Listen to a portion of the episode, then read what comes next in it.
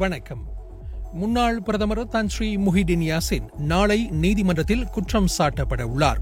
மலேசிய ஊழல் ஒழிப்பு ஆணையம் எம்ஏசிசி அதனை பெர்னாமாவிடம் உறுதிப்படுத்தியது. பிரதமராக இருந்தபோது மேற்கொள்ளப்பட்ட ஜானா விபாவா திட்டத்தில் நிகழ்ந்ததாக கூறப்படும் ஊழல் தொடர்பில் அவர் மீது குற்றம் சாட்டப்படும் என எதிர்பார்க்கப்படுகிறது. ஏற்கனவே எம்ஏசிசியிடம் வாக்குமூலம் அளித்திருந்த முஹிடின் இன்று காலை அங்கு மீண்டும் அழைக்கப்பட்டிருந்தார்.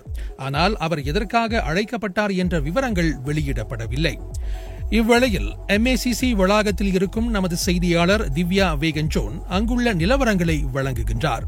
விசாரணைக்காக மலேசிய ஊழல் ஒழிப்பு ஆணைய கட்டிடத்துக்குள்ள நுழைஞ்ச முன்னாள் பிரதமர் தான் ஸ்ரீ முஹிதீன் யாசின். ஏறக்குறைய இரண்டரை மணி நேரங்களுக்கு மேலாகியும் இன்னும் வெளியே வரல. உள்ள என்ன நடக்குது அப்படிங்கிறது குறித்த எந்த தகவல்களும் ஊடகவியலாளர்களுக்கு கிடைக்கல. நாங்களும் இன்னும் வெளியே தான் காத்துட்டு இருக்கோம் தான் ஸ்ரீ முஹிதீன் முதல்ல வரும்பொழுது இருந்த கூட்டம் இப்ப இல்ல. இப்ப கூட்டம் தணிஞ்சிருச்சு. நிலவரம் ரொம்ப சுமூகமா இங்க போயிட்டு இருக்கு இன்னும் கொஞ்ச நேரத்தில் எம்ஏசிசி விசாரணை குறித்த மேல் விவரங்களை அறிக்கை வழி தெரியப்படுத்தும் அப்படின்னு எதிர்பார்க்கப்படுது. ராக செய்திகளுடன் தொடர்ந்து இணைந்திருங்கள். தான் ஸ்ரீ முஹிடின் விஷயத்தில் அமைதி காக்குமாறு பிரிகத்தா நேஷனல் ஆதரவாளர்களை அக்கூட்டணி தலைவர்கள் கேட்டுக் கொண்டிருக்கின்றனர். விசாரணைக்கு வழிவிட்டு அனைவரும் ஒத்துழைப்பு நல்கிட வேண்டும் என எதிர்க்கட்சி தலைவர் டத்து ஸ்ரீ ஹம்சா ஜைனுடின் கேட்டுக் கொண்டார்.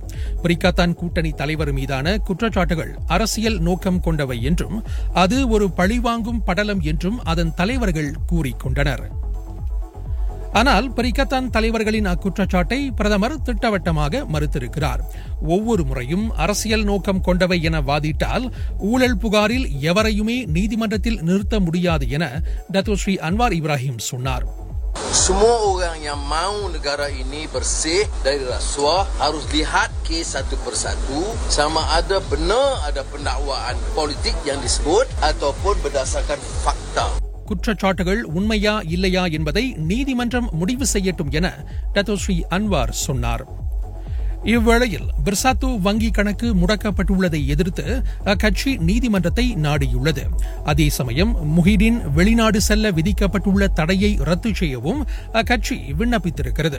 நாளை நீதிமன்றத்தில் நிறுத்தப்பட்டால் டத்தோஸ்ரீ நஜீப் ரசாக்கிற்கு பிறகு மலேசிய வரலாற்றில் நீதிமன்றத்தில் குற்றம் சாட்டப்பட்ட இரண்டாவது முன்னாள் பிரதமராக எழுபத்து ஆறு வயது முஹிடின் திகழ்வார்.